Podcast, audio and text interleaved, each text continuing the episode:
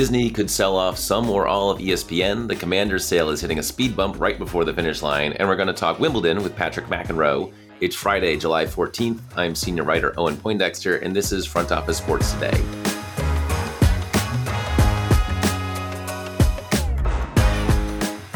Disney CEO Bob Iger just got a two year extension on his contract, and now he is talking about selling stakes or spinning off core properties, including ABC and ESPN. Joining me now to discuss is FOS senior writer Mike McCarthy. Welcome, Mike. Hey, Owen, how are you? Doing, doing good, doing all right. So, yeah, what's the scoop here? What, why is, uh, why is Iger suddenly, you know, talking about, you know, changing things up with ESPN?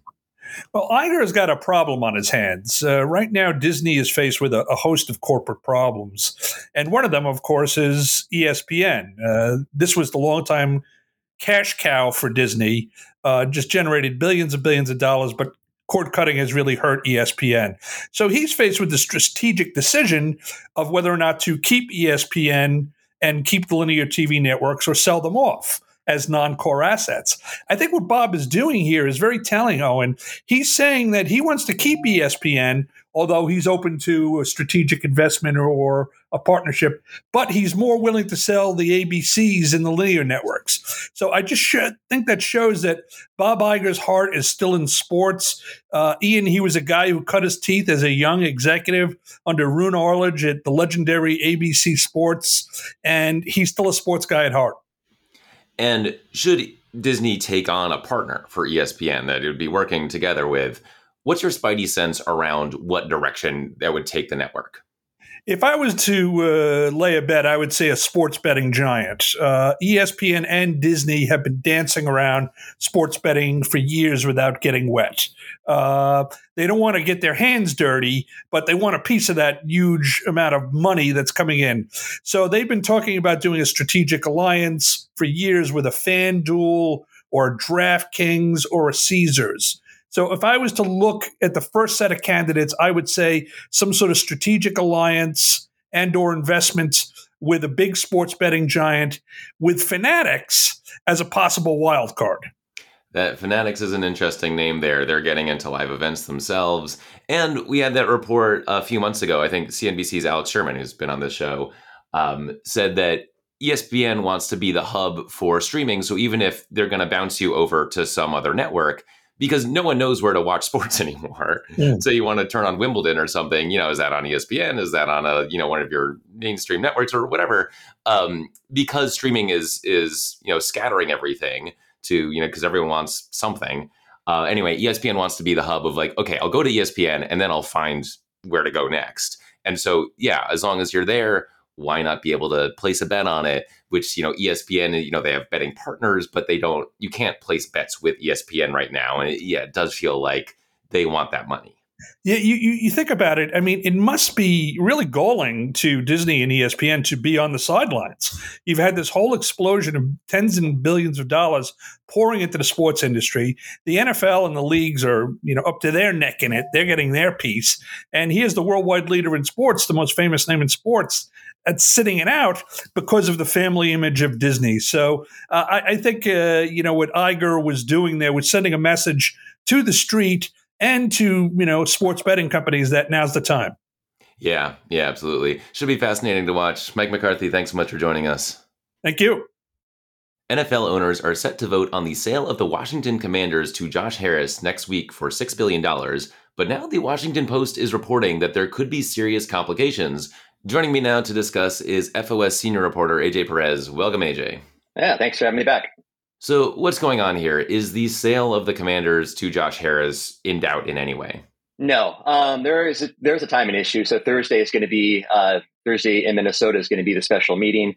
My sources are telling me that it's still on. That they any issues that the Washington Post reported about yes, yesterday will be resolved uh, before that. Now the league, you know, could have to step in at some point, maybe, uh, but they're you know they take in twelve billion dollars a year, as uh, David reported uh, in, today, in uh, in Thursday's newsletter. Uh, so you know, there's a lot there's a lot of ways to handle this, and I think that you know the last thing they the last thing anybody wants is to Dan Snyder to remain as owner. Um, and uh, you know this whole complication over, over over the emails, which we've reported before, how Jon Gruden's you know, those leak of Jon Gruden's emails caused a, cas- a cascading effect that eventually led to Dan Snyder's, uh, not wouldn't say ouster, but it, you know, kind of forced him to sell. Yeah, and remind us what's what's the deal with Gruden's emails and why is it bubbling up now? Yeah, so this th- those were leaked uh, almost two years ago. I was uh, and um, they we still don't know who leaked them. There's a lot of theories. Uh, um, ESPN tried to get at it, as a lot of us have, and we still don't know where it came from. But if uh, if you know at some point it's proven that Snyder leaked them, you know what the the holdup is what happens. I mean, the the NFL owners don't want to be on the hook for Dan Snyder because there's a lawsuit in that's uh, still ongoing. It's been going on for uh, almost since the time that uh, that um, Gruden was fired in October 2021. That uh, oh, sorry, he was forced to resign or resigned under pressure to be accurate. Um, you know, he those the, there was uh, three different stories. The first two um, were very damning. Um, you know, they they it was it was emails sent while while Jon Gruden was a analyst at ESPN. So this is over about a decade ago. Um, and this these, these, were all scooped up in the first investigation of the Washington Commanders um, that led to a uh, a fine of the team of ten million dollars and some quasi suspension of Snyder, uh, where he had to step down as uh, the day to day operations guy, and his wife took over Tanya. And Tanya's been representing the team at all the league meetings since. Uh, and uh, so those it's been like it's it's been a parlor game for those of us who cover the story to figure out who where it came from. Um, you know, Jon Gruden alleges in the lawsuit that it came from the NFL. The NFL denies it. Um, I, we had depositions from a former executive, Bruce Allen, where where these emails, you know, came from the server at the Washington Commanders um, uh, server, where where where Bruce Allen was interacting with uh, with these uh, these emails that were you know misogynistic. They were homophobic and uh, and it was they're racist uh, emails. Um, and uh, you know, there's so we really don't know yet where it came from. But if it did, if it's proven that it did come from Snyder, that's a big concern because uh, that's that's a lot of liability for the league. So by buying the team, could Harris and the league essentially be also buying that legal liability? That's been uh, that's been a topic of uh, these these negotiations. Um, there's the my sources have told me for months that uh, Josh Harris has no interest in um, indemnifying Snyder over pretty much anything, including you know beyond this lawsuit from Gruden. There's a couple investigations that are still ongoing.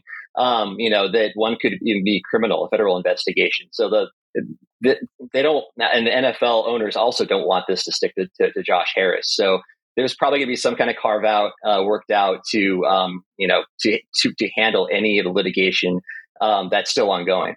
All right, we shall see how this all shakes out. AJ Perez, thanks so much for joining us. Thanks.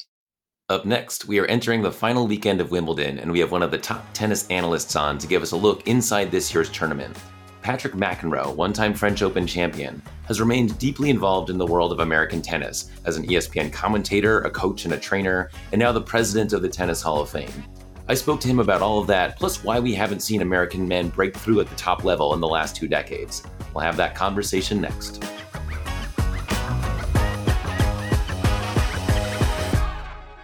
All right, very excited to be joined now by the one and only Patrick McEnroe. Welcome, Patrick.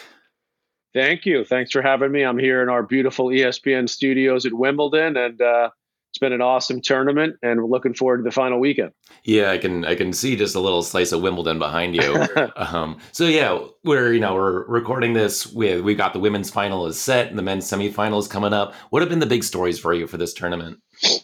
You know, there's been, um, you know, obviously Djokovic on the men's side continuing to dominate at 36. You know, he's going for his eighth Wimbledon title, uh, which would tie Roger Federer um, and his 24th major overall. So that's certainly uh, been the top line story on the men's side. But uh, it's also been cool to see that two of the great young players in Carlos Alcaraz, who's, who's actually the top seed, uh, and Jannik Sinner. Sinner will play Djokovic in one of the men's semifinals, and Alcaraz will play uh, Daniil Medvedev, the Russian, who wasn't able to play last year. As you may recall, uh, he and the other Russian and Belarusian players because uh, uh, they banned them from completing the tournament because of the war. So that was turned this year, which I think was the right decision. Um, so you saw quite a few of the Russian and Belarusian players do quite well, including on the women's side, uh, Sabalenka, who just lost in the semifinal. She had a lead against Ons Jabeur from Tunisia. So that's certainly a huge story as well. That Jabeur, um, you know, representing uh, Africa, representing um, you know Arab women as well. You know, uh, she sort of took the tennis world by storm last year, getting to the final here and then getting to the final also of the U.S. Open.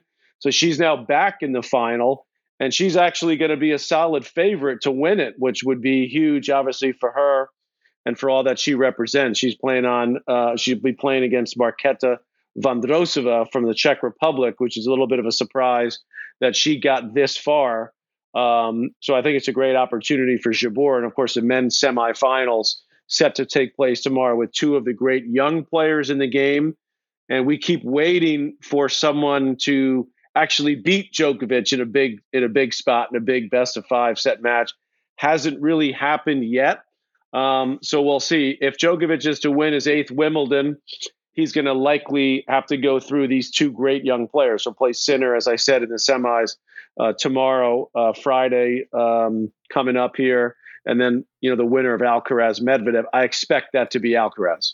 Yeah, no, I was going to ask you, do you think we're, it just feels like we've moved from Federer, Nadal, Djokovic to Djokovic, Alcaraz. Do you see anyone challenging those two for the very top level on the men's side anytime soon? You know, I think Sinner's a guy that could do that. I mean, he um, he actually beat Alcaraz here last year at Wimbledon. He had a two set to love lead against Djokovic here at Wimbledon. So I think he has got enough firepower in his game. Uh, he's very quick. He's very athletic. I think the question is, has he added enough variety to his game to beat Djokovic uh, on this surface? But the short answer to your question is probably not. I mean, Djokovic appears that he's going to stay right there at the top, even though he's 36. I mean, he seems to be playing and moving and more as motivated as he's ever been. So it doesn't look like he's going any, anywhere anytime soon.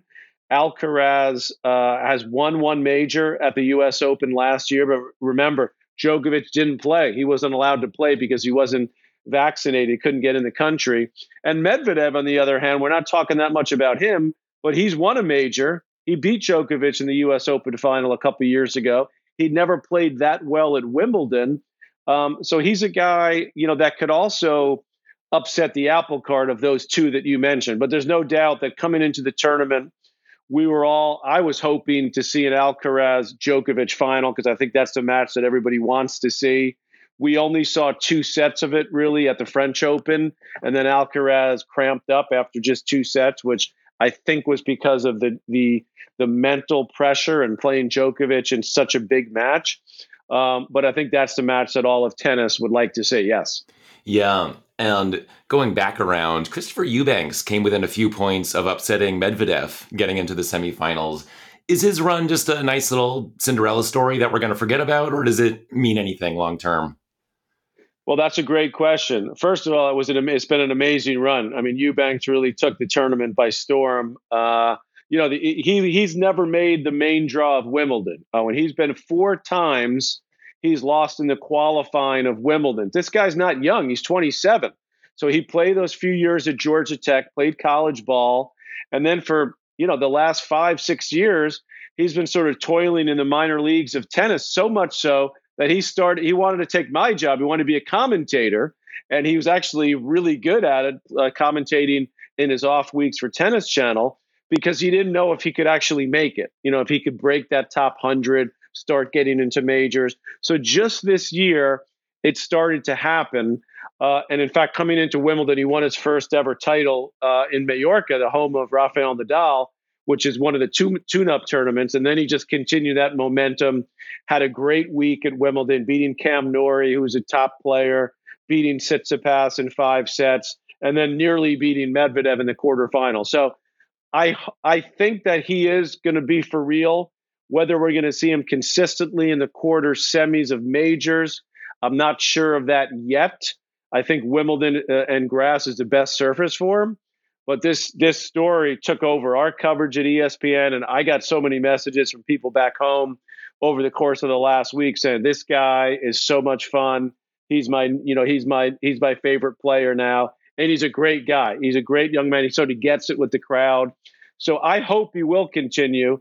Uh, we've got a lot of really good young American players. I actually thought that we would, you know, see a few of them get as far as Eubanks did, like Tiafoe, like Taylor Fritz, Sebastian Korda. It didn't happen. They all went out early, and lo and behold, it's Christopher Eubanks left standing. So his life has changed now. He's going to go back home to the U.S. to Atlanta, where he's from, and uh, he's he's you know become a big star. So we'll see how he handles that. But definitely, if he can stay healthy with that th- you know big, long, thin frame of his, I think he can be a serious factor at the top of the men's game. Yes. Yeah, and I'm, I'm glad you brought up the sort of world of Americans men's tennis. Part of me feels like the narrative of, you know, the failure of American men to reach the very top level, basically since Andy Roddick, I guess, um, is kind of overblown because you know there's only so many people in the world who can be that, and once you know it's not always going to be an American in there. Another part of me wonders if there is something structural over the last 20 years, maybe something that's changing um, that has limited American participation at the very top level. So, what's your take there? Uh, you know, it's a great question, and we could go on for a long time about it. I, I ran the player development program for the USTA, the U.S. Tennis Association, for about seven years, and that's really all we looked at. So I think, first of all, um, the world has changed, right? There's more countries playing tennis, and for the most part, I'm going to generalize here, but for the most part, in Europe, um, which where tennis is the second or third biggest sport in most European countries, they tend to get much better athletes playing tennis. You know, if you look at Djokovic, even look at these young guys, Sinner, Alcaraz, Rune from Denmark, obviously Federer and Nadal. If these guys grew up in the U.S., I mean, they'd be like superstars, possibly in other sports, baseball, you know, basketball, football, what what have you. They go to tennis because tennis is is very popular in those countries. So I think we have an uphill climb a little bit in our country to get those those kind of athletes into tennis. Uh, and then when we do that, I think we did fall behind in the last 20 or 20 years or so in how we develop young players. You know, the game has become much more baseline oriented, more about movement, more about decision making, more about speed, and uh, we had to do some catch up there. I think we've we, we've made some good inroads there because we've got you know Tiafoe is a great athlete, Sebastian Korda, Taylor Fritz, great tennis player, not a phenomenal athlete, but really good. And both those guys, by the way, are top 10. The other thing you mentioned, which is important, is look, I mean, let's be let's be real here. Federer, Nadal, Djokovic basically have utterly dominated men's professional tennis at the top for the last 15 years. So you start to see other guys, you know, sneak into the mix. Um, you know, Dimitrov, for example, he's 32, never got close to winning a major. Kei Nishikori from Japan. Now you got the next group of guys. Medvedev did win one. Tsitsipas, Alexander Zverev. These guys are you know great players, but they can't win a major mostly because these these top guys are there. So you have to have a combination of great athletes, great training, great preparation, and then also you know be able to knock down these all time greats. And for the most part, nobody's been able to do that. Whether you're wherever you're from, whether you're American, European, uh, Australian, South American, and so on. So I think we're in a better position now. But clearly, you know, the the balance of power for professional tennis, particularly men's tennis, is still in Europe. We're in an era of, of we're in this boom of sports docu series. Net um, tennis got the Netflix treatment uh, through Break Point, and it made me an Ons Jabeur fan. So I'm hoping she wins the final. Um, right? Do you think there's any tension between you know this hallowed dignity of tennis that you see in players like Roger Federer and in players bringing out more of their personality um, that you know kind of plays better on social media, plays better. You know, I mean, people loved watching your brother lose his mind. Um, right. So yeah, do you think do you think these things can coexist? Oh, they definitely can. I mean, my the people like to watch my brother lose his mind, but they also love the fact that he won. Yeah. You know, so when you look at someone like Nick Kyrgios, the guy's never won anything. I mean, you know, he's been to the Wimbledon final last year, and that, you know, turned the, the world upside down because he is such a character and he is so charismatic, and kids love to watch him. But you need to win. You know, it's one thing to have the personality, but if you don't win, and by winning, you need to win majors. You know, in other sports, you can be the seventh or eighth best basketball player in the world, right? And people know you everywhere, or the seventh or eighth best baseball player. Then you need a team around you, of course, like in you know in all team sports. In tennis, if you're seven, eight in the world and you haven't won anything, it's like ah, that guy, you like you even just said it earlier. oh, like American, we're not really at the top. Well, there's guys nine and ten in the world. Yeah. Okay. Right. Taylor Fritz. I mean, so so it's all relative to a certain extent, but to get to to have you want to have it all. So you you know obviously there's a classic guys like Federer, and then you go back to Pete Sampras, and um, you know then you have the guys you know Andre Agassi who brought all that personality. You know Lleyton Hewitt from Australia, he wasn't as successful as those guys, but he was number one in the world. Uh, and Alcaraz, and I think Sinner and Rune, these young guys, they have a lot of the moxie. They have a lot of that it factor. And now the question becomes, can they become sort of household names? with that personality. But the only way you get to be a household name as a tennis player is really to win consistently in the big events. And before we go, you are president of the Tennis Hall of Fame. Tell me about your role there and and what's going on with that. Well, I just took over as a president. Um, Dan Faber, who ran the USTA Foundation, is the CEO, so we're working together. And the Tennis Hall of Fame is where the history of tennis um, is in Newport, Rhode Island. You know, it's where Hall of Famers. It's the ultimate honor in tennis to be a Hall of Famer, and of course, to be able to be a Hall of Famer, you got to be an all-time great. So we have our induction ceremony every summer. Actually, I'll be going straight from Wimbledon up to Newport next weekend for the induction ceremony one of the greatest wheelchair players in history, Esther Vergeer from the from the Netherlands, is going into the Hall of Fame, which is going to be super exciting uh, to celebrate her. Um, and it's just uh, and there's a tournament that goes on the same week, a men's professional tournament on grass.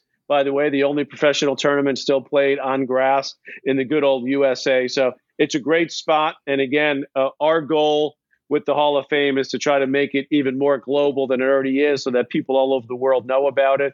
Because what I've learned since I took this role just a couple of months ago is most people around the world, they don't really know what Hall is. A Hall of Fame's like an American thing. Hmm, yeah. You know, we know about it because we've got the baseball, basketball, football Hall of Fames, but it's not as commonplace in Europe. So that'll be a big part of my job. But it's a lot of fun. It's a great honor and um, it's a beautiful place. And if anyone gets a chance to visit up in Newport, uh, come and see us at the Hall of Fame. All right, Patrick McEnroe, returning all my shots. Enjoy the final weekend. Thanks for joining us on the show. You got it. Appreciate you having me. That is it for today. Enjoy the weekend, enjoy the Wimbledon finals, share this podcast with a friend, or drop us a rating on your podcast platform. Thanks for listening. We will see you Monday.